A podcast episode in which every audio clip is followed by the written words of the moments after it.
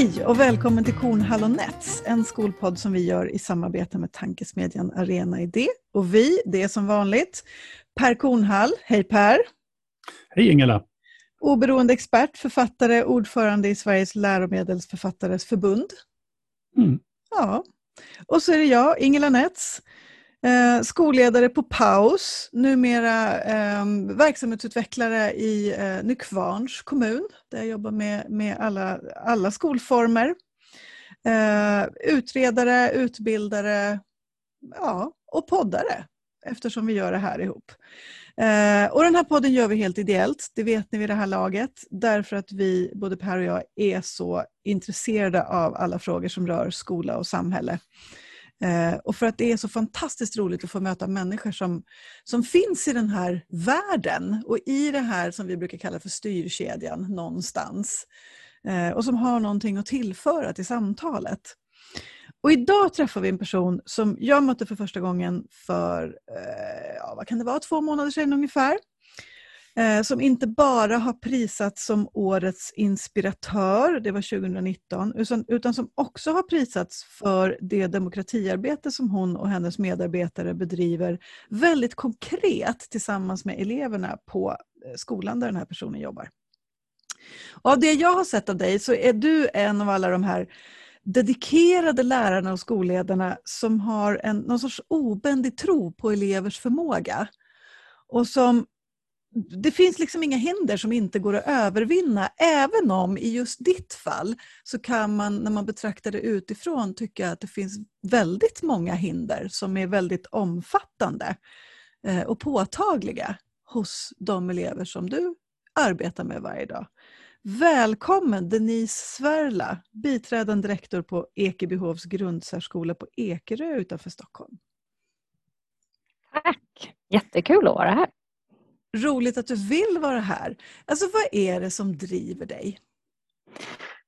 Vad är det som driver mig? Det som driver mig är väl dels att jag alltid har brunnit för just den här målgruppen. För individer som har i behov av särskilt stöd av något slag. Eh, och sen så tror jag att det beror på att jag känner att mitt kall är att, att lyfta dem som inte alla vill, eller alla lyfter i ett samhällsperspektiv. Så det är ett otroligt tacksamt jobb också, eh, eftersom det är en ganska undersatt målgrupp. Jag har skrivit på något ställe att, vilket var en sån där formulering som bara slog mig i mellangärdet, att det här är en, din, din elevgrupp är dömda till fattigdom. Precis. Det är ju i ett, jag lyssnade på en annan podd och när jag skrev just det inlägget i min blogg kring en podd, Plånboken, där det är en, en förälder som återger kring målgruppens liksom, i ett framtidsperspektiv. De, det är ju klass så att min målgrupp, elever med intellektuell funktionsnedsättning, de går ju sedan i gymnasiesärskolan där det finns två program, eh, nationellt och individuellt program. Och Och framförallt de som läser individuellt program omfattas av att de kommer i framtiden jobba i en daglig verksamhet där de får aktivitetsersättning som är ganska låg, eller väldigt låg. Så de döms ju till fattigdom, även om de får liksom bidrag i all bemärkelse som de har rätt till, så är det ändå så att de inte går runt ekonomiskt om de inte har föräldrar som stöttar dem livet ut. Vilket är hemskt. Och föräldrarna finns ju, alltså föräldrarna är ju en generation äldre. Det, det kommer ju en tid när den här personen kanske inte har några föräldrar kvar i livet som, som kan stötta och hjälpa. Ja, och sen är det ju det att, att det som är generellt för målgruppen är ju det här med ett initiativtagande och vara drivande. Att de behöver redskap för att kunna göra det och då kan de vara det. Men om de inte heller, om, de omfattas ju liksom av samhällssystemet, som om vi, om vi inte har personer, om de, om de inte har personer runt sig som, som hjälper dem så, så har de eh, inte alls samma möjligheter och förutsättningar som, som andra har. Och det gäller ju även de elever som läser, man kan ju läsa antingen ämnes eller eh, ämnesområden och de som läser ämnen, de, de går ju på nationellt program som oftast är yrkesinriktat. Där de slussas ut i arbetslivet och får lönebidrag för att de ska liksom kunna konkurrera på den öppna arbetsmarknaden. Och även där, där, där kan man ju ändå få en, en, en rimlig lön, men, men det är ju fortfarande inte världens bästa förutsättningar heller för dem.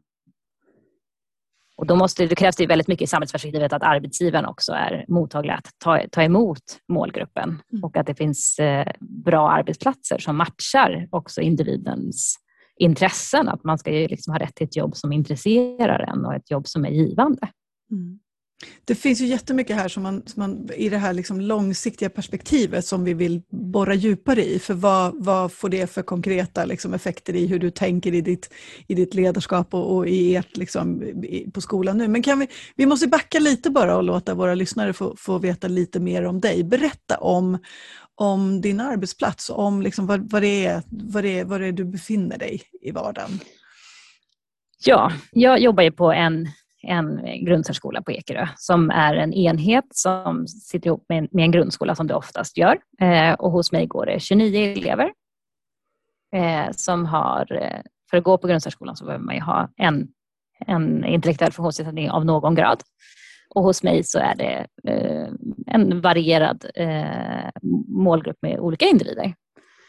Och vi jobbar väldigt, enligt, enligt mig då, då, nu är jag ju partisk i, i målet, men vi jobbar väldigt eh, utvecklingsriktat och framtidsfokuserat och även väldigt mycket fokus på kunskap. Det man kan se kring målgruppen är ju att, att om man tittar på forskning, det är en väldigt underprioriterad grupp även där eftersom det är en, en inte jättestor population av människor.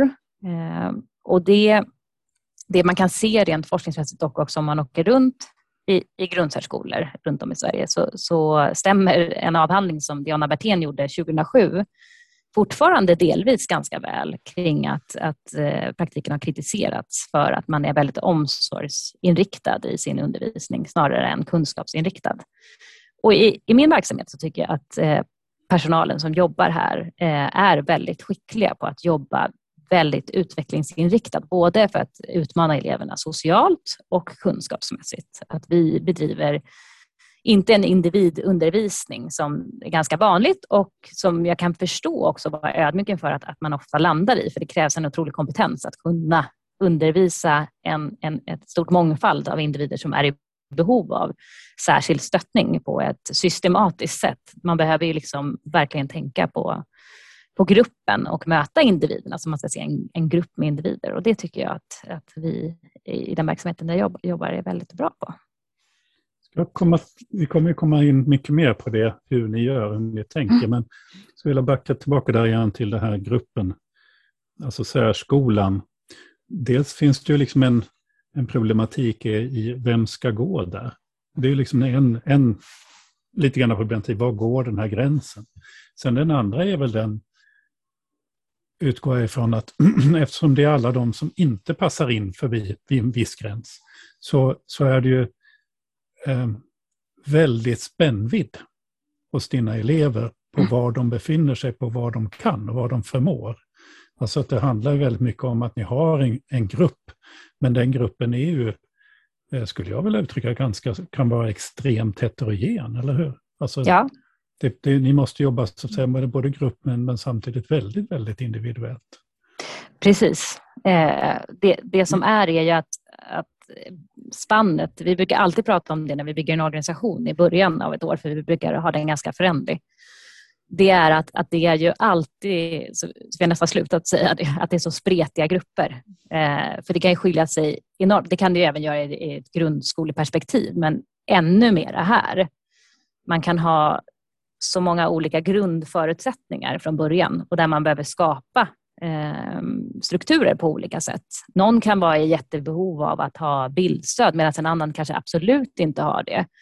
Och, eh, och som kanske kan i sin tur bli provocerad av andra saker där det finns. För det föreligger ju oftast liksom massa annan, om man ska prata liksom, det brukar jag inte vilja göra, men diagnoser så är det vanligt i målgruppen att man, man har en intellektuell funktionsnedsättning i kombination med andra typer av Mm. funktionsnedsättningar. Och de i kombination med varandra kanske inte alltid är bäst synkade. Eh, för då behöver du tänka på rent kognitivt också när du anpassar din undervisning. Så det, det, är, det är väldigt utmanande, men det är det som också gör det eh, i och med det vi pratade om i början som är så otroligt stimulerande att jobba i.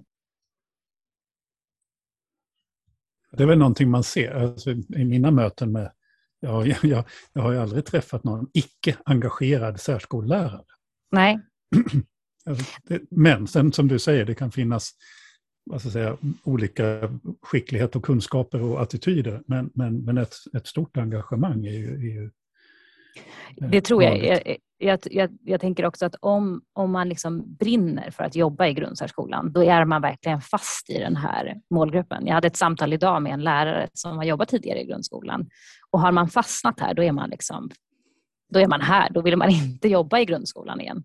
Jag, jag skulle inte kunna tänka mig själv att, att eh, ha ett skolledaruppdrag i, i grundskolan för att jag är så fast för den här målgruppen. Jag släpper liksom aldrig den. Finns inte, vilket erbjudande jag skulle få skulle jag inte vilja. Nu fick jag en liten tanke här som jag vill bara pröva på dig. Så mm. Beror det på att ni är friare? Alltså jag, k- kanske.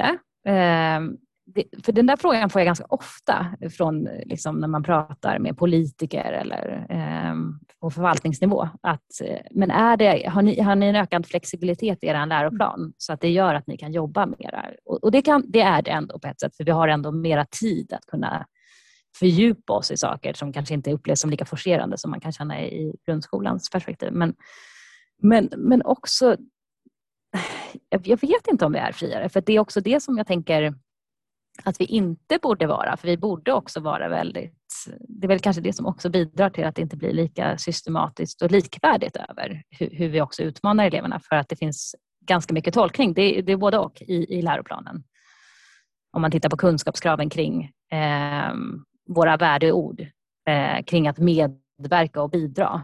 För där är det väldigt så när jag har varit deltagit i liksom forum och nätverk när vi diskuterar bedömning, att Att vissa lärare i grundsärskolan säger att medverka, det betyder bara att man kan sitta med i rummet. Och hur, hur, hur är det stimulerande och utmanande? Eh, men det, är ju en, det blir ju ändå någon form av tolkning. Vad, vad innebär begreppet medverka? Och, och då kanske man skapar en annan frihet. Och sen har ju inte vi betyget F heller. Som, man har i, som kanske inte heller blir samma stress för lärare. Och, med, och sen är det också frivilligt med betyg. Om man vill ta betyg, ha betyg eller inte. Så det skapar ju ändå till viss del en annan typ av frihet att prata om kunskaper. Mm. Du, nu, det är ju um, anpassad grundskola ska vi ja. ju egentligen prata om numera. Precis. Uh, vilket datum är det? Har det, är det redan infört eller hur var nej, det, det egentligen? Nej, jag tror att nej. det är fortfarande... Om jag inte är helt fel så är det under utredning och presentation så att det trädde i kraft till... Uh, Nästa läsår va? Ja, precis. Är det så? Ja. Uh. Men, men som jag, jag tror att jag har tolkat Anna Ekström att, att just namnet är liksom beslutat. T- men sen ja, jag, kommer kursplanerna. Precis, eh, så tolkar jag det också. Ja, precis. Och det, alltså nu, har, nu är inte jag superinläst än så länge på det. Men, men min, min snabba reflektion var ju att, att det känns som att man liksom lite grann vill sudda ut gränserna mellan den så att säga, vanliga grundskolan och det som då än så länge heter grundsärskolan. Att det ska bli lättare för elever som befinner sig också lite grann i den här kanske gråzonen däremellan. Att, att liksom röra sig mellan. Vad, vad, har du några tankar kring det? Vad, vad kommer det få för konsekvenser för, för er? Och för jag, er? Tänk, jag, jag, jag tänker att, att det blir en öppning. För jag tror att liksom begreppet sär, att man också vill ta bort den negativa betoningen i, i hela namnet. För att det, det, om man tittar Om, om jag ser till min erfarenhet av liksom gruppen och intag och omfattning av elever, att det ändå tenderar att öka. Vi har liksom mer elever nu än vad tidigare, för vi utreder elever. Och det kan man ju vara en helt annan diskussion om i vilken omfattning vi utreder nu för tiden. Men, men det jag tror också är att det blir en annan typ av öppning. För jag märker att alltså en vanlig utmaning som jag stöter på ofta under liksom läsåret, det är när jag har samtal med föräldrar som har barn som ligger precis, för det är ganska många elever som vi har, som ligger precis att hamna, att få en I F eller inte. Och att för, för de föräldrarna och för de eleverna framförallt så är det en jättestor kontrast, för de kan inte identifiera sig med de där personerna som går i den där särskolan. Så jag tror att, att ändra namnet ger en öppning till att vi, liksom, vi skapar en annan typ av inställning till skolformen i sig. Så det tror jag kommer bli en otroligt positiv effekt av det. Sen samarbetet mellan grundskolan och grundsärskolan. Där tror jag att man verkligen måste jobba med former för det samarbetet. För min upplevelse är också att man, man, man har liksom integrering och att man, att man är tillsammans. Vilket jag tycker är jättebra, för vi ska ju verka i samhället tillsammans. Men att integrera elever som går tillsammans och ett samarbete med grundskolan. Det, det blir oftast, tycker jag, faller ut i att, att det blir på grundskolans elevers premisser på något sätt. Oftast blir det att mina elever som är äldre ska integreras med de yngre eleverna, för de kanske ligger liksom åldersadekvat på en, på en, en sån nivå så att de skulle kunna samverka i skolarbete med, om de går i säg sjuan med årskurs tre, och det blir också inte något bra.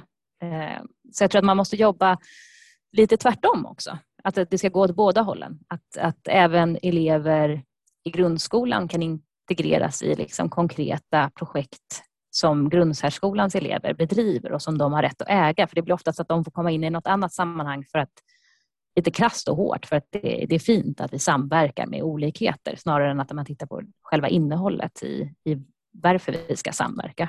Mm. Nu, näm- nu nämnde du ordet projekt, och då, då kommer vi osökt in på några av de projekt som har uppmärksammats som, som ni har jobbat med på din skola. Eh, och ett av dem är ju Judit om uppskolan. Precis. Berätta, vad är Judit om uppskolan? Judit... Får jag, får jag säga ah. en sak först? Vi ska bara be alla lyssnare att när ni har stängt av det här och inte lyssnar längre på det här, då ska ni gå till UniK sjuttio. U N I Q sju punkt noll och titta på deras hemsida och produkterna och på hur vacker den här boken är. Ja, den är helt fantastisk. Ja, så UniK sjuttio. Mm. Super, bra med reklam. Mm. Eh, Vissa jo. saker gör vi jättegärna reklam. Ja. Sådana här grejer tycker jag att man ska göra. Ja, ja, ja. Nej, men Judit om uppskolan är en del av vårt UniK-projekt. Eh, och det är en bok som är författad av åtta elever som eh, går oss med nu, och några har gått till gymnasiet. Där de här eleverna har genom en metod då, kollektivt skrivande tillsammans författat eh, sina erfarenheter och upplevelser kring övergången mellan grundskola och grundsärskola.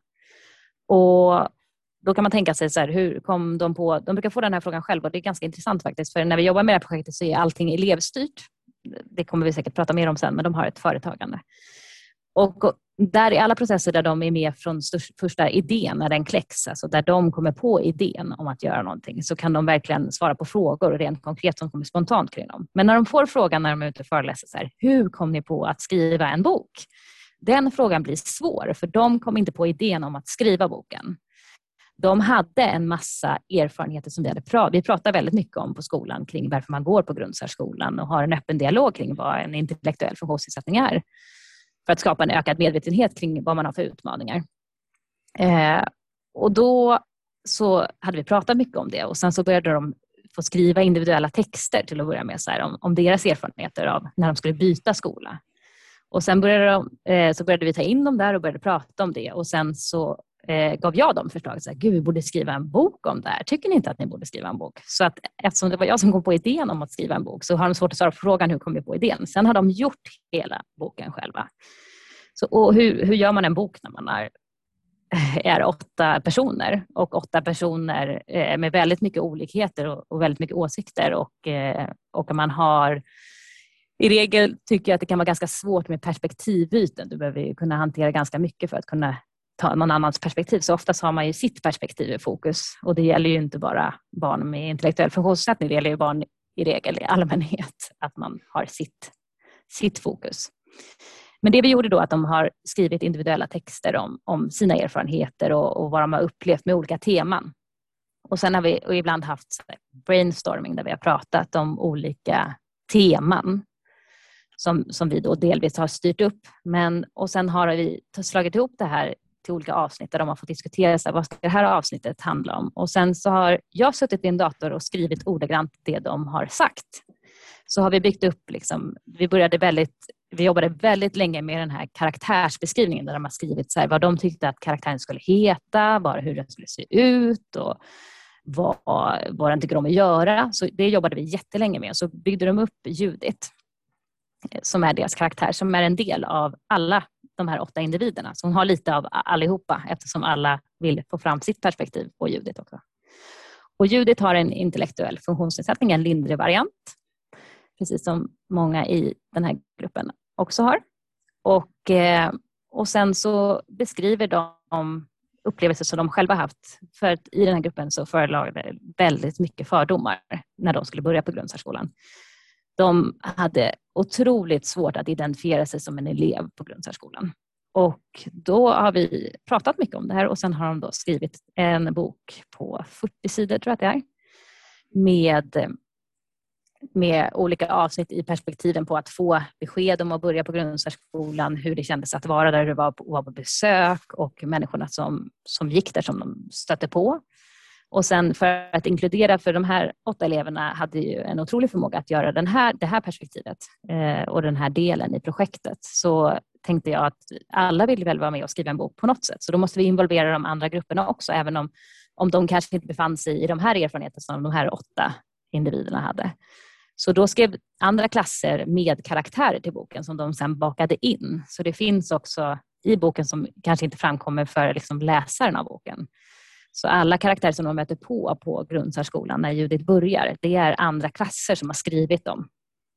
Och så bakade de in dem i det och sen så i en avslutande del av boken så har alla elever som, som inte, förutom de här åtta, de här tjugo, det är totalt tjugonio elever på skolan som ingår i projektet, har skrivit citat till vad de tycker om grundsärskolan. Så alla på hela skolan har varit delaktiga i boken på ett eller annat sätt, även om det är åtta som har varit speciellt författare av boken. Och så har de också skrivit i boken, så är det ju som en, en, en fiktiv berättelse med, av egna erfarenheter, men också eh, ett öppet brev där de skriver till, till allmänheten som avslut kring eh, vad de kan göra och vad de inte kan göra. Som jag också tycker blev otroligt bra när de fick ihop det. Där de skriver att de kan eh, åka cross, de kan rida, de kan cykla, de kan simma, de kan lära sig saker i skolan. Men de kan inte utveckla lasersyn, de kan inte flyga utan flygplan eh, och sådana saker som man inte kan lära sig. Eh, så en, en bok om fördomar och utanförskap, mobbning har de varit utsatta för allihopa. Eh, och, eh, och även om, om gemenskap och riktig vänskap. Och att man har rätten att äga sitt eget sammanhang. En väldigt fin bok, och den här illustratören, precis som du sa, att, eh, fantastisk. Och han ställde ju också upp helt ideellt till boken. Och det gjorde vi också tillsammans med eleverna, att de skrev, jag tror vi skrev till ett trettiotal olika illustratörer om bara idén innan de ens hade börjat skriva boken. Och sen så fick de svar från just han som var deras favorit. Som är en helt fantastisk person som vi lärde känna. Så eleverna, nu var det ju covid, men, men de har fått träffa honom över Teams sen. Eh, och jag tycker att hans illustrationer är otroligt talande och skapar en sån otrolig tyngd till, till boken också. Omslaget, jag har inte bläddrat i boken för jag, jag måste faktiskt beställa en, men, men omslaget är ju otroligt fint. Ja, och så tilltalande. Ja. Och det här har han ju verkligen skapat av deras texter, så de har ju skickat hela tiden utkast på texter och så har han börjat, för det är ju också, det är inte nog med att det är en fantastisk bok med ett fantastiskt budskap och att det är en, en, presentation, en presentation av eleverna som liksom visar på att, att alla har förmågan att kunna göra väldigt mycket saker om vi skapar förutsättningar, så är det också så otroligt kring hur de hur det här samarbetet har funkat mellan illustratören och sen hur de har sålt in den till ett förlag, för den är ju också publicerad eh, av ett hybridförlag som vi då behövde få ihop pengar för att kunna eh, släppa boken igenom. För de svarade direkt och vi fick kontakt med en jättetrevlig eh, person på det förlaget. Eh, och då så skrev vi brev till massa lokala företagare och på en vecka fick vi hundratusen i sponsring, så då kunde vi skriva på kontraktet ganska fort. Och sen tog det alltså från november började de jobba med det här och i maj så hade de hela boken klar. Och det var förlagets snabbaste bok någonsin. Det säger också en hel del. Det är helt fantastiskt. Jag tänker på det, att jag, för jag läste också på din blogg hur du skrev om, vad ska man säga, någon sorts kontrast eller motpoler när man pratar om om en sån här kategori av elever där, där man kan bli utsatt för olika åtgärdsprogram som kanske inte leder så långt, men mm. där man kanske istället borde prata om deras superkrafter. Jag menar, här, mm. här har de väl gjort, gjort den, eh, visat på de superkrafter som alla människor har, alltså i fantasin och, och i Precis. skapande. Du får gärna utveckla det.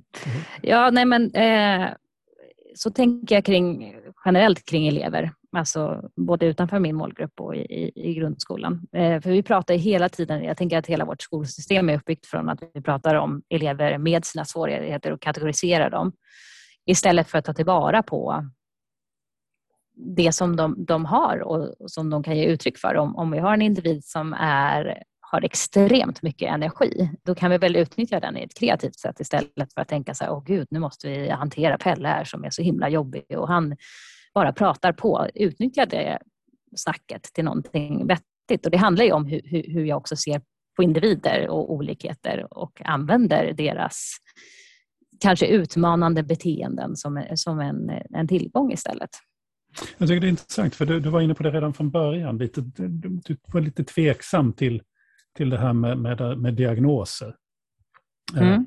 Och jag tycker det där är jätte, jättespännande, för att om man tittar på hur skollagen är uppbyggd så är ju inte den uppbyggd kring diagnoser.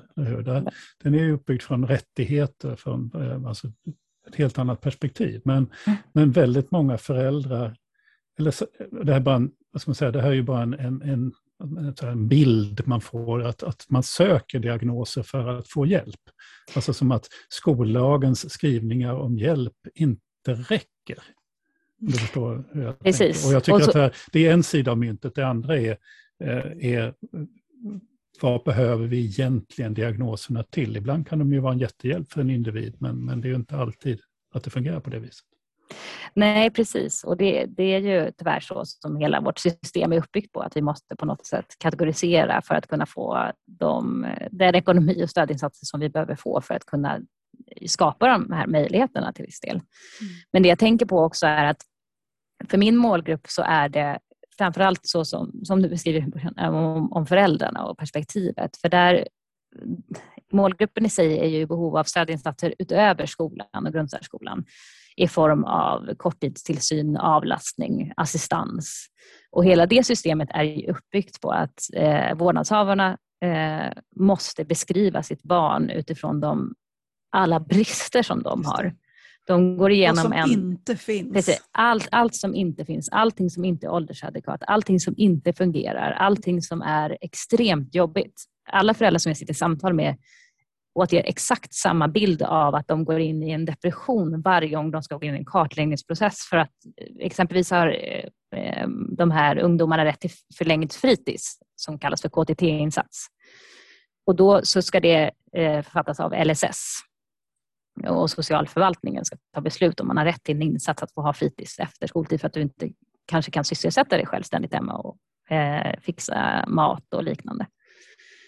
Och då ska de då skattas i form av att jämföras med en, med en eh, åldersadekvat tretton-åring där man då ska, du måste verkligen framhäva, för det är så det ser ut i hela systemet. Allting som, som inte fungerar. Jag har varit med i processer där, där föräldrar kommer in i tänket kring, kring det som Som vi, som vi pratar om, att det finns bara möjligheter och allting som fungerar istället för allting som inte fungerar. Men om de presenterar det, då får de eventuellt inte sina stödinsatser. Då är individen för fungerande. Mm. Så att särskilt för de här, och även alltså i skolan i sig, så, är, så beror det mycket på att vi måste kategorisera allting som inte funkar. Och då kommer man in i det här. Och det är det som är så fantastiskt med, med vårt projekt som, som vi bedriver. För där har vi ett samarbete med föräldrar för att man ska kunna få saker att fungera i kommunal verksamhet som annars är ganska långsam. Så eh, beslutade vi oss för att eh, involvera föräldrarna i, i det här lilla projektet som var från början. Eh, till att skapa en, föräldra, en förening som föräldrar sitter i styrelsen där eleverna äger hela föreningen. Och där har ju vi fått ett enormt föräldraengagemang som är helt fantastiskt. Där vi bara pratar om möjligheter och roliga projekt och, och utvecklingsområden istället för att sitta och prata om. Det gör ju jag också, för jag måste också vara behjälplig i sådana här processer kring insatser där skolan alltid ska avge sin bild. Där jag också som skolledare får sitta och säga, det här fungerar inte, nej men det går inte, det här klarar inte den här eleven av. Även om jag sitter och promotar i, när vi har utvecklingsmöten på skolan, så här, det där kommer fungera, det där kommer vi klara av. Om vi provar det här och det här så kommer den här eleven kunna göra allt det här själv. Men jag sitter ju också i sådana möten där jag går tillbaka och bara, nej, det där är svårt. Och för det är ju också svårt, men om, om vi skapar stödstruktur så skulle det fungera bättre för dem i ett samhällsperspektiv också. Men hela upplägget jag, är så. Jag gör en sån, jag gör en koppling till, nu har inte jag jobbat i, i, inom grundsärskolan, men i, i liksom den ordinarie grundskolan så är, har vi ju byggt in precis samma mekanismer i att när man, när man har elever där som, som behöver någonting utöver det liksom normen, så är det ju samma sak. För att beviljas tilläggsbelopp så, så mm. sitter man ju som, som specialpedagog, som lärare, som vårdnadshavare och, och som rektor och i princip förstärker de spår av svårigheter man ser hos eleven för att man ska få liksom så mycket pengar som möjligt, om vi ska vara krassa så. Mm. För det är det man vet att man behöver ha de här resurserna för att kunna ge, ge det stöd som behövs. Så det är ju, jag tycker att du liksom sätter fingret på någonting som som är liksom, och vi kanske inte ska fördjupa oss i den frågan just nu, men, men det, det sätter verkligen liksom fingret på någonting i vårt system som, som bottnar i, i människosyn, i elevsyn, i, i liksom hur smala de här normspåren, vad det är att vara människa i ett samhälle egentligen är. Men det handlar ju också om, bara, bara när det gäller grundskolan, bara en brist på, på tillit till lärarnas förmåga att bedöma mm. behov. Mm. Alltså mm. att det ska ifrågasättas, att det ska, det ska bedömas av någon annan än den mm. som står där i klassrummet mm. och ser behovet. Så det handlar ju mm. också om en brist på tillit. Ja, verkligen. Och det tycker jag det gäller också, på den sidan, jag blir lite, alltså man ofta blir förbannad på olika saker, men när det gäller din kategori av, av elever, där vet vi ju redan att de är i behov av stöd. Det borde vara väldigt enkla processer. Det borde vara Ja, det borde inte behövas det här, det här ständiga eh, betygsättandet som i det här fallet är en ständig individuell nedvärdering av, av individer för att man ska få fram det stöd som vi ändå vet att den här kategorin av, av den här delen av mänskligheten behöver för att vi ska ha ett bra samhälle. Eh. Precis, och, och det där blir ju där är ju verkligen ett, ett, ett stort problem, för det som också blir en effekt av det här är att att vissa föräldrar genomlider ju den här processen och går igenom allt det här. Men vissa liksom härdar ut för de orkar inte ens få samma fråga tusen gånger om en sak som de svarade på förra året. Som fortfarande man vet att det här, det här kanske kommer bli svårt för den här individen att kunna ta sig till bussen själv. Eller, eller, och och då, då, då vill de inte ens söka det stödet. Och så får vi, det blir en väldigt dålig allmän effekt, för då, då blir de här föräldrarna är helt slutkörda. Så ska de, det blir liksom en, en dubbeleffekt. Den individen i sig får inte det den är i behov av, och den får inte det stödet, och sen får inte föräldrarna det stödet, och så kan inte de arbeta för de blir helt slutkörda. Så det blir bara sämre för alla. Mm. Jag måste bara få återvända. Jag måste bara få återvända till... Nej, nu måste jag få. Nej, det är det.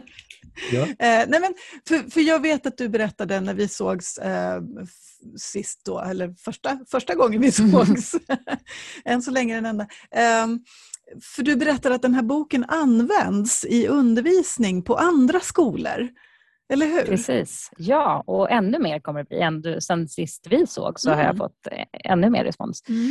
Den har ju sålt på nu, och framförallt i skolor då, eh, i närmare... Jag tror nästan att de är uppe i niohundra exemplar på fem månader. Den används i, i andra skolor, och vi kommer ha etablerade samarbeten med skolor nu där eleverna kommer åka ut. Alltså mina elever kommer åka och hålla olika workshops och föreläsningar kring hur man kan använda boken.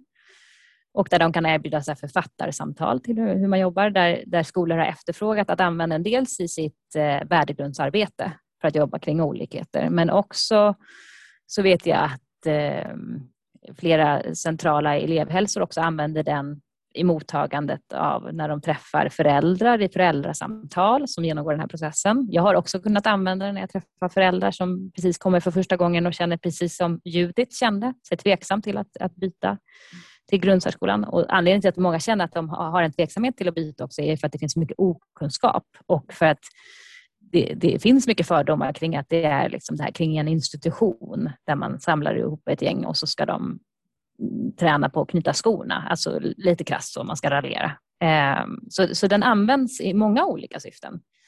Och jag fortsätter, jag har, jag har själv, jag sitter och mejlar alla olika förvaltningschefer runt om i Sverige. Jag tror jag kommer till hundraåttio kommuner har jag mejlat. Men det har ändå jättebra respons där många har valt att ta in den. Mm. Så jag hoppas att det kommer bli ännu mer så att det är en bok som, som finns på alla skolor. Den finns ju på alla bibliotek genom förlaget så har de ju fått ut den. Så att den, den finns på många ställen. Och dina, dina elever som har gått vidare till gymnasiet kan, kan ibland bli liksom upptäcka i klassrummet att här, här finns boken ja. som jag har skrivit. Det, det är så fantastiskt. Det var en elev som beskrev det att han hade kommit till gymnasiet och Och sen så hade de tagit fram den på svenska lektionen. Och, och vi, vi hade pratat om det innan. För de, det bygg, när man gör en sån här prestation så det bygger enorm självkänsla hos eleverna. Dels när de får feedback från, från föräldrar som mejlade från liksom landet över som också har köpt den till, till sina barn och skriver fantastiska lovord. Men också när de kommer in där på gymnasiet så, så här, nu kommer de komma där så kommer de läsa er en bok. Tänk, så får ni säga så här, ja men jag är författare av den där boken. Och, det, och då var de så här, nej men det kommer inte hända. Eh, för de är tonåringar liksom. Och då så kommer de in och så får jag höra att då en av lärarna tagit upp den här boken och sagt att den här boken ska vi jobba med. Och då får, de, får den här ena författaren säga så här, men jag är ju en av författarna. Och då blev jag så himla glad att jag hade rätt i den här frågan, att de skulle få uppleva det där. Så att, eh, vilket är helt fantastiskt. Och utan att, att de kände till det här, vad jag förstod det som. Att det var en av författarna som där. Så det var ändå de hade redan förbestämt att använda den. Den fråga jag hade i huvudet var, var ju lite grann som handlade om det här med, för M U P-skolan ändå då. Eh, utanförskapet. Mm. Eh, det är ändå då tjugonio elever som är någon annanstans. Jag har ett sånt där minne av att man, när man var en sån där tanke, jag vill bara liksom förstå, eller ville veta hur du resonerar kring, kring de sakerna, hur, hur vi ska, samtidigt som jag förstår att ni behöver ha, man behöver ha en speciell kompetens och samtidigt så vill vi ju att de här ska vara en del av vårt gemensamma samhälle. Jag vet att i Nossebroskolan hade de en, en, en flicka med Downs syndrom som, som var placerad i en, i en liksom egen byggnad mer eller mindre, och så kom de på att, eller de bara slogs lärarna av att hon ska leva i den här byn hela sitt liv. Då kan vi inte börja med att sätta henne i det huset medan de andra barnen är i det här huset. Hur tänker du kring hur, hur man skulle kunna jobba? Alltså, jag, vill inte, jag vill undvika de här orden med, med, med, alltså med, med integration och sånt, utan bara hur, vi, hur kan vi, hur ska vi, hur tycker du vi skulle tänka för att få dina elever till en mer naturlig del av samhället samtidigt som de får det stöd som de behöver? Finns det någonting där vi kan göra? Ja, alltså, det gör jag, det såklart. Ja, ja, det finns ju massor. Ja, vad har men, du för tankar? Men, det, men det, det jag tänker på när jag tänk, tänker på just den frågan är att när jag, jag har ju pluggat till speciallärare med inriktning mot min målgrupp. Eh, där man läser mycket om hur, hur skolsystemet ser ut världen över. Där det är snarare ovanligt att ha en segregerande skolform som vi har. Om man tittar på Norge som exempel. Och då var jag så här, när jag läste all den här litteratur så var jag också så här, och då jobbade jag också i grundsärskolan. Att så här, varför gör inte vi det här? Det här låter ju fantastiskt. Men sen ju mer jag har liksom jobbat med elevernas delaktighet i, i frågan så har jag faktiskt ändrat lite min åsikt kring att, att jag tycker att en segregerad skolform är optimalt för eleverna. Om eleverna själva får bestämma. För om vi pratar med dem om det här och om man som ljudet om uppskolan också blir ett, ett bevis på när de beskriver sin skillnad av sin upplevelse. Det är att, att när de fick börja i grundsärskolan och fick gå i en grupp med individer och inte bli liksom exkluderade som de kände sig i ett grundskolesammanhang, då kände de att de blev en viktig person och fick vara en del, det är deras del av deras sammanhang. Och där tror jag att vi liksom landar i den här frågan kring så här, men hur ska vi göra för att öka samarbetet mellan de olika skolformerna? Att, att, det var det jag menade där i början. Att, att, för vem gör vi det? Vi behöver göra det så att det blir på, på samma platå. Så att alla känner samma. Och det är ju en jättekomplex fråga. Hur ska vi få alla känna att det är lika meningsfullt?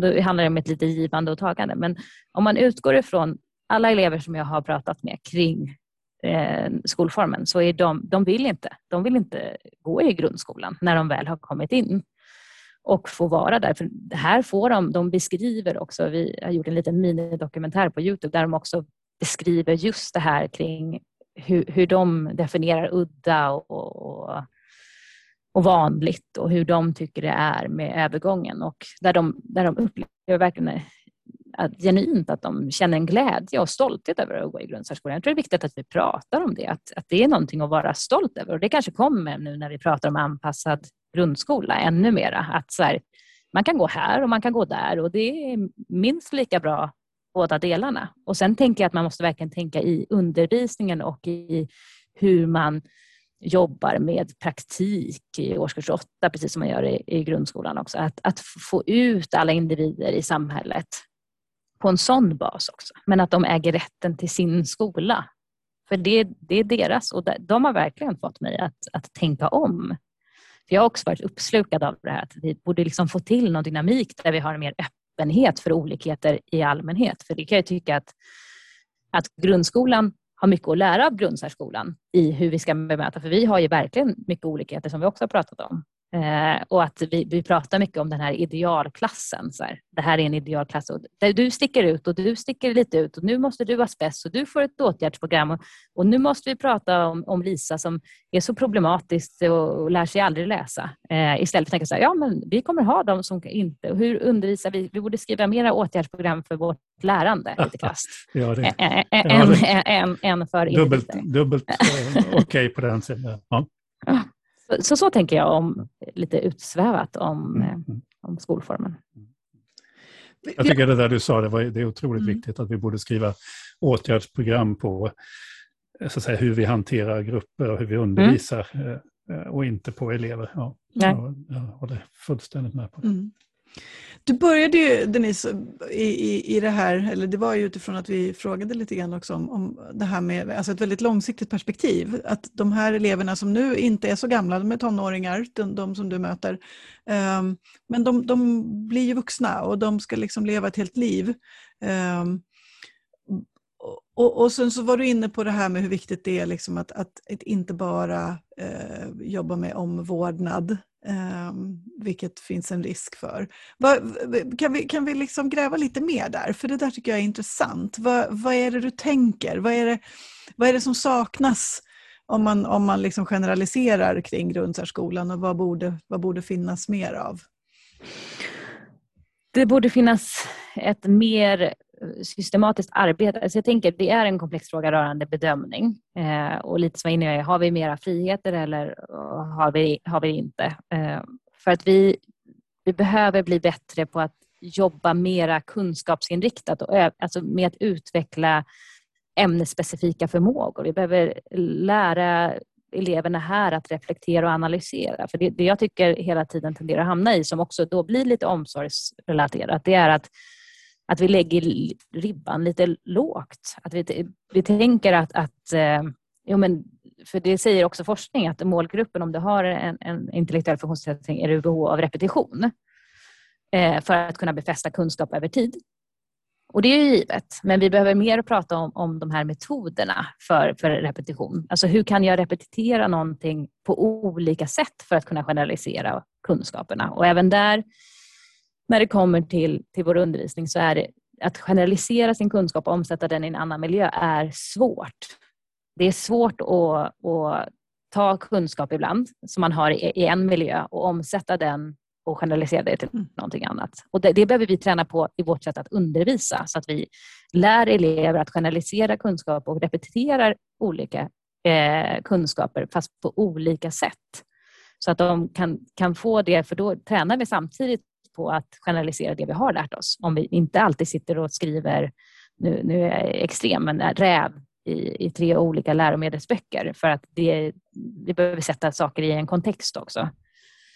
Och det är väl det man kan se i grundsärskolan. Att det blir, det man pratar om när man pratar om ämneselever, så kan man se att det tenderar att vara mycket färdighetsträning och fylleriuppgifter. Och sen är det, när det kommer till elever som läser ämnesområden som oftast omfattas av en målgrupp som kanske inte kommunicerar verbalt utan med hjälp av bildstöd eh, eller tecken. Att, att vi liksom hela tiden har en utmanande process även där. Att det inte blir att vi liksom, eh, nöjer oss med det lilla. Om en, om en elev kommunicerar via P E X, det är att man, man kommunicerar då via bilder. Eh, att om, om den gör det med, med två, två bilder, då ska ju vårt mål vara att vi systematiskt ska jobba med att, att få den att göra det ännu mera och göra det i olika situationer och inte bara i ett, ett arbetspass eller med, och med sina klasskompisar och med andra individer som den stöter på, och, och kunna förmedla sitt budskap och börja tänka kring det. Och jag tror att det är det, att, att vi liksom fastnar i ett ganska statiskt lärande. Vi, vi fortsätter med det som är, och det, det är, är, är bra. Eh, att inte vara nöjda Och sen tror jag också att det, det föreligger också kring, kring målgruppen som jag också tycker, nu tycker jag att det blir mer och mer. Det finns mer, allt mer litteratur som riktar sig mot målgruppen. Men annars så är det ju, om man tittar hur, hur, de, hur de framställs medialt, så är liksom begränsningen också där ganska snäv. Jag tycker att till exempel nu när, när jag försöker ännu mer få ut den här fantastiska insatsen med att åtta elever har skrivit en bok, det tycker jag bara är en, en nyhet i, i, i Sverige överlag om det skulle gälla grundskoleelever som grundsärskoleelever. Men, men även där så är det som att, att jag tror inte samhället riktigt förstår vad, vad, vad de här eleverna faktiskt kan bidra med. Så då blir det oftast att det som folk har kännedom kring, det är, vilket också är fantastiskt, att de får vara med liksom i estetiska uttrycksformer. Men det är också den delen vi ser, så det är den delen som lyfts. Men den här teoretiska delen där de visst kan hålla i, i möten, de kan strukturera upp ett helt företag, de kan bygga upp en webbshop. Och, och då jobbar vi liksom med entreprenörskap i vår undervisning exempelvis. Från årskurs ett till årskurs nio. Där, där de äldre eleverna nu arbetsleder de yngre eleverna. Och kan, men genom en struktur, om man bara skapar så här, det här är vad som förväntas konkret. Då gör de. De är fantastiska arbetare som skulle kunna vara en sån tillgång om vi också såg dem så. Och inte bara som... Jag tycker att det är fantastiskt att de, jag vill bara säga det, visas upp och inte göms. Tidigare har vi gömt dem på en institution och inte velat titta åt det hållet, och det, så ska vi absolut inte ha det. Men vi måste också lyfta andra delar. Vi måste lyfta dem som teoretiskt kompetenta individer, för att då kan det också få en annan tyngd i, i, i skolformen i övrigt. Jag skulle vilja komma in på, vi ser att tiden går. Det här ja, vi kan prata länge som helst. Ja. Alltid. Men jag skulle vilja fråga om en annan aspekt av det hela, för du har ju också liksom gått, du, du är inte bara lärare utan du har ju också varit jobba som skolledare. Och uppenbarligen i din podd, eller din blogg, så ser man ju att du reflekterar en hel del om det. Och du, du skriver rätt mycket om att du vill vara en skolledare i verksamhet. Och lite andra tankar. Så det, vad, vad är det du har för funderingar där? Jag, jag tycker det är spännande. Ja, nej men jag har skrivit om att vara en skolledare i verksamheten eller vid sidan av verksamheten. Och, och det, jag tänk, det är lite likvärdigt med det här med hur tänka kring elever i svårigheter eller med svårigheter, och också hur man vill praktisera sitt ledarskap. För mig tycker jag att det är otroligt viktigt att, att jag är i det som sker för att också kunna fånga upp och kunna driva utveckling. Och sen är jag ju så, anledningen till att jag fick den här tjänsten som jag inte haft så länge, det är också för att eh, jag också blev erbjudanden att, att, att ombedd att jag borde söka. För att jag brinner ju för skolutveckling i sin helhet. Men jag är också en lärare i själen. Det är pedagogik i mitt kall. Jag älskar att jag undervisar fortfarande alla klasser på hela skolan tillsammans med mina skolhundar. Så att jag träffar ju fortfarande eleverna i mitt dagliga arbete. Men det gör också mycket. Jag tycker man sparar, om man är en, en ledare i något.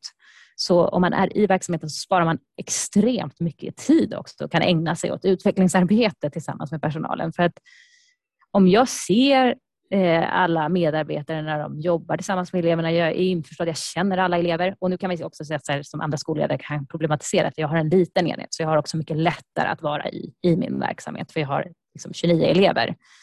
Men jag har också tjugo medarbetare, så jag har ganska många medarbetare på en, på en liten enhet. Men, men jag tror också att det, det blir en helt annan, man får ett helt annat samarbete om man också är en del. Jag kan hjälpa till i andra situationer. Jag är inte för mer som ska sitta på mitt kontor och, och bara skriva eh, verksamhetsuppföljningar. Det är ju något som jag ska göra tillsammans med personalen i det som de gör. Så jag vill vara en lagspelare, tror jag. Mer än att vara eh, bara, inte bara en tränare. Men, men jag vill vara en, en bland alla. Och det tror jag att, jag tror att man vinner väldigt mycket att, att, att, att se sin verksamhet eh, på riktigt. Och vara delaktig i projekt och, och i, i undervisning. Sen inte för mycket som man bara kommer där och, och, och ska ta över alltihopa. Det handlar ju om att hitta en balans. Men, men att kunna se och kunna bekräfta någon i sitt aktiva arbete när man ser någonting som är fantastiskt bra eller likvärdigt, som att man ser att det där tycker jag att det där kanske inte var det allra optimala enligt mitt perspektiv. Hur tänkte du där? Det blir så mycket lättare att komma vidare. Du, du har, några gånger nu när vi har pratat så har du använt ord som jag brinner för, det är mitt kall att. Så, eh, blir, blir människor provocerade av att du uttrycker dig så?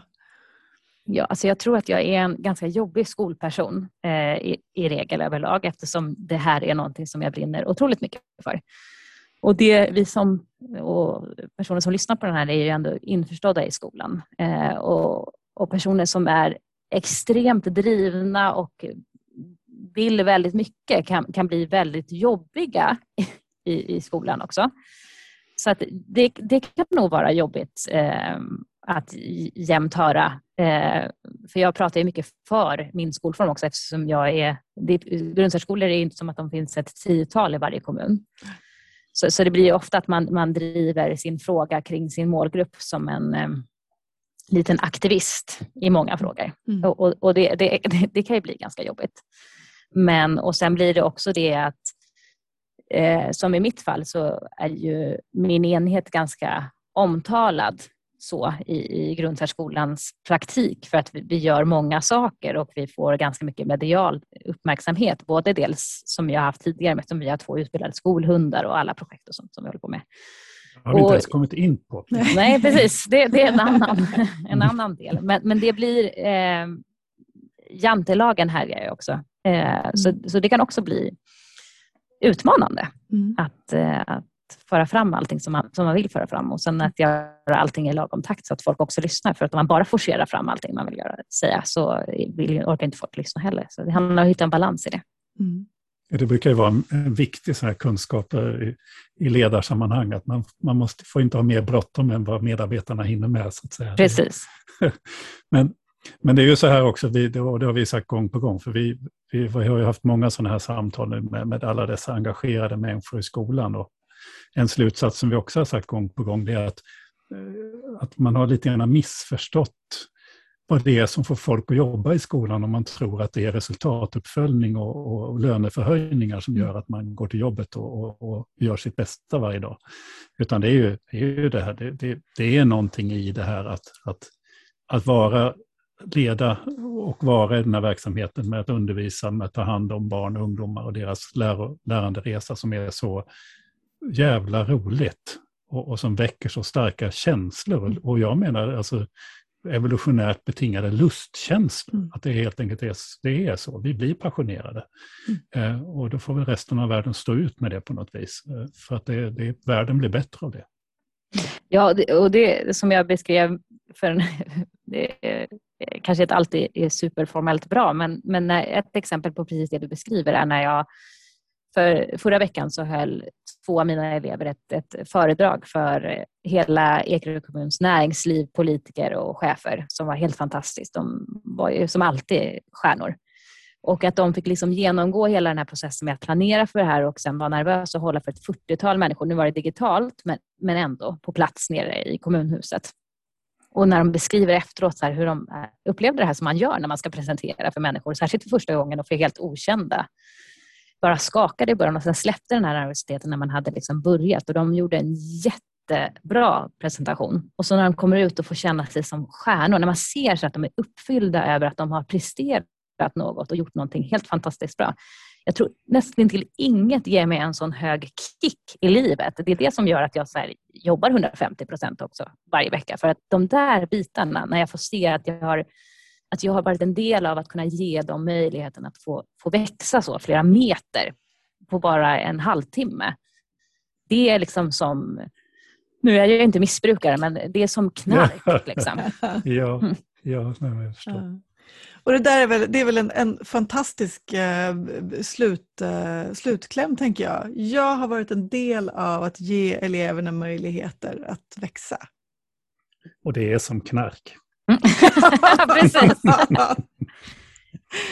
Ja, Denise, det har varit fantastiskt roligt att få prata med dig. Det finns, visst, vi snuddade vid det. Det finns ju saker som vi inte ens har berört, som också är, är liksom starka och stora delar av, av, av ditt lärar- och ledarskap. Så. Men, men vi får kanske återkomma till det någon annan gång, helt enkelt. Precis. Men tusen tack för att du ville vara med i vår podd. Det var väldigt, väldigt inspirerande att prata med dig. Tack för att jag fick vara med. Jättekul. Tusen tack. Ha det så bra. Så ses och hörs vi säkert någon annan gång. Det gör vi. Ha det bra. Hej då. Hej då. Mm. Ja, det är någonting med den där obändiga kraften liksom. Mm. Mm. Som vi möter så ofta tycker jag. Ja. Ja. I, i de här samtalen vi har med människor som... Som, och, och, alltså vi kanske ska liksom reclaima det här ordet att man brinner för. För jag tycker att, att det raljeras rätt mycket över det i skolsammanhang och av, liksom, av skolmänniskor. Så här, att vi ska fan inte brinna, vi ska, vi ska ha, gå till jobbet och ha betalt som alla andra och så är det bra med det. Men, men, men då, precis som du säger, alltså, det händer ju någonting ja. I den här processen som man får vara en del av. Ja, och som är också jätteviktig därför att den... den... Den är precis som i flera andra professioner, det är den som gör att samhället inte egentligen skulle behöva ha hela den här kontrollapparaten på vad som pågår i skolan. Alltså mm. för utövningen så är det viktigt egentligen att samhället förstår att den här drivkraften finns bland lärare. Exakt. För då behöver Exakt. man inte, då kan man göra som i Finland. Ingen bryr sig om vem som sätter vilket betyg. Därför man Nej. vet att lärarna jobbar häcken av sig mm. eh, för att hjälpa sina barn och mm. ungdomar. Att de försöker sätta betyg så bra de kan. Vem, varför ska man... Varför ska man inte lita på dem i de processerna? Nej. Nej. Och det bygger på den här drivkraften som finns mm. i själva jobbet. Mm. Så att, och, jag, och jag tycker det, det finns ju, jag, alltså jag har precis idag läst en någon gammal artikel av jättekända skolforskare, Day, Day, jag vet inte, Day and Leithwood, Leithwood ja. Ja, som, ju, som ju beskriver passion som en central egenskap Exakt. hos duktiga skolledare. Mm. De du känner väl, Kaiser och Herbert, mm. lyfter upp mm. de här dimensionerna, mm. de moraliska dimensionerna, vad Exakt. är det som driver oss mm. att göra ett bra jobb och så. Så mm. att jag, jag tycker nog det, alltså jag skulle vilja argumentera för att det är viktigt att prata om läraryrket som mm. en passion och som ett kall. Mm. Och, och, men därmed ja. så ska ju inte, det innebär ju inte att inte samhället ska betala en bra lön. Nej men exakt, exakt. Det, vi måste hålla isär det där, för, för det handlar ju om att, att, att att som du säger, liksom att använda sig av den där passionen, av alla känslor som väcks i det här mötet med elever som, som får växa. Och när man, jag menar, hur många, hur många lärare har inte liksom beskrivit det där magiska ögonblicket när ett barn knäcker läskoder och man får vara med om det. Det är ju det är storslaget. Och att använda den passionen, eh, tänker jag, det, det är det Denise gör. Det är det vi ser flera andra också göra. Och det... Det händer någonting både i relationer och i, i någon sorts spännvidd av vad man får liksom tillgång till av sin egen kompetens i mötet med eleven, tänker jag. Ja, det, börjar också, det gör ju också att man bygger kompetens. Exakt. Det vill säga, för man ger inte upp. Därför Nej. man har den här Nej. drivkraften, Precis. jag vill se det här. Ja. Jag ser det inte hos den här ungen. Och vad, vad ska jag göra för att ja. se det hos den här Exakt. ungen? Och det, det driver mig att göra olika experiment ja. och att bygga på en kunskapsbank. Formulera eh, fler åtgärdsprogram för... för ja. sitt eget, sin egen undervisning. Och kanske då formulera dem i, i huvudet, ja. inte nödvändigtvis på papper Nej, och stoppa dem i en pärm och sen precis. göra likadant. Utan, utan just det att man ändrar åtgärdsprogram in i huvudet. Ja. Ja. Ja. Mm. Jag skulle vilja fråga dig en sak, för, för vi var ja. inne på det här. Hon reflekterar ju över sitt nu ännu ganska färska skolledarskap. Ja. Hon har ju en speciell enhet med, med mm. bara tjugonio barn men mm. tjugo personal. Men alla mm. befinner sig väldigt nära varandra, mm. tänker jag mig. Mm. Den här tanken på en skolledare i verksamhet, om du mm. översätter den till en vanlig skola med mm. klassrum och lärare och sånt, mm. har den bäring där också? Ja, absolut. Absolut, jag tänker att den, den viktigaste, den, det är liksom spontant som jag tänker på, för det är klart att det, har, har du fyrahundra elever och, och femtio medarbetare så är det klart att det är svårt att befinna sig i varje klassrum varje dag. Eh, för man har andra saker som också måste göras. Men med, alltså, eh, någonstans så tänker jag att det handlar om Om, om, igen då, då tillit, det handlar om, om att, att liksom på riktigt få mandatet att också leda verksamheten genom att vilja vara där. Och även om det är korta visiter, även om det är en sån här walk-around-grej varje dag, att man liksom går en sväng i korridorerna. Alltså det, så mycket information som man får då som skolledare, det kan man ju liksom aldrig få via arbetslagsprotokoll och vad det nu är liksom, och åtgärdsprogram och de här formella delarna. Det, det, det behöver liksom, man behöver använda hela sitt eget, eh, vad ska man säga, sin egen både kognitiva och känslomässiga förmåga att samla in allt det där. Och det gör man ju när man är i. Och det blir tusen gånger roligare. Det är väl liksom ett argument som, som tycker jag egentligen skulle räcka. Mm. Um, för, för att man också får alla de där mötena. Man får ju själv vara med om de där fantastiska ögonblicken ibland när man råkar befinna sig just där, just då. Mm. Så att, alltså jag tänker att det finns, det finns liksom formella sidor av det, men det finns också, igen då, då känslomässiga sidor av att vara i. Mm. Som, som för mig är det också så självklart. Um, men, men det kräver kanske då, då att man också vågar göra prioriteringar. För har man väl satt sig bakom skrivbordet så kan man sitta där och bli matad liksom, eh, åtta till tio timmar om dagen med mejl och dokument. Eh, ja, så man det, är måste lätt, våga... det är lätt att vara sysselsatt. Mm. Ja, man måste våga liksom fälla ner datorlocket och bara gå ut, in mm. i verksamheten. Mm. Mm. Ja, lätt klokt tycker jag också. Mm. Mm.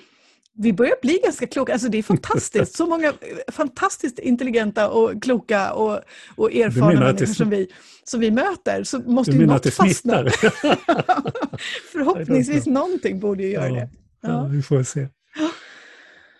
ja, ska vi nöja oss för idag? Ja. Du har just lyssnat på ett avsnitt av Kornhall och Nets, ett sko- en skolpodd som vi gör i, tankesmed- i samarbete med Tankesmedjan Arena I D. Vi som gör den heter Ingela Nets och Per Kornhall. Vi intervjuar i varje avsnitt en eller ibland flera personer vars kunskaper, position eller arbete är intressant för samtalet om den svenska skolan. Hör av dig om du har en önskegäst eller om det finns något tema eller ämne som du tycker att vi borde lyfta i podden. Du hittar våra kontaktuppgifter där du hittar podden. Och vid det här laget så vet du att du också kan kolla vår videoversion av podden. Du hittar den på YouTube och på Arena I D:s hemsida och Facebook. Med det, tack för idag. Vi hörs snart igen. Tack och hej. Hej då.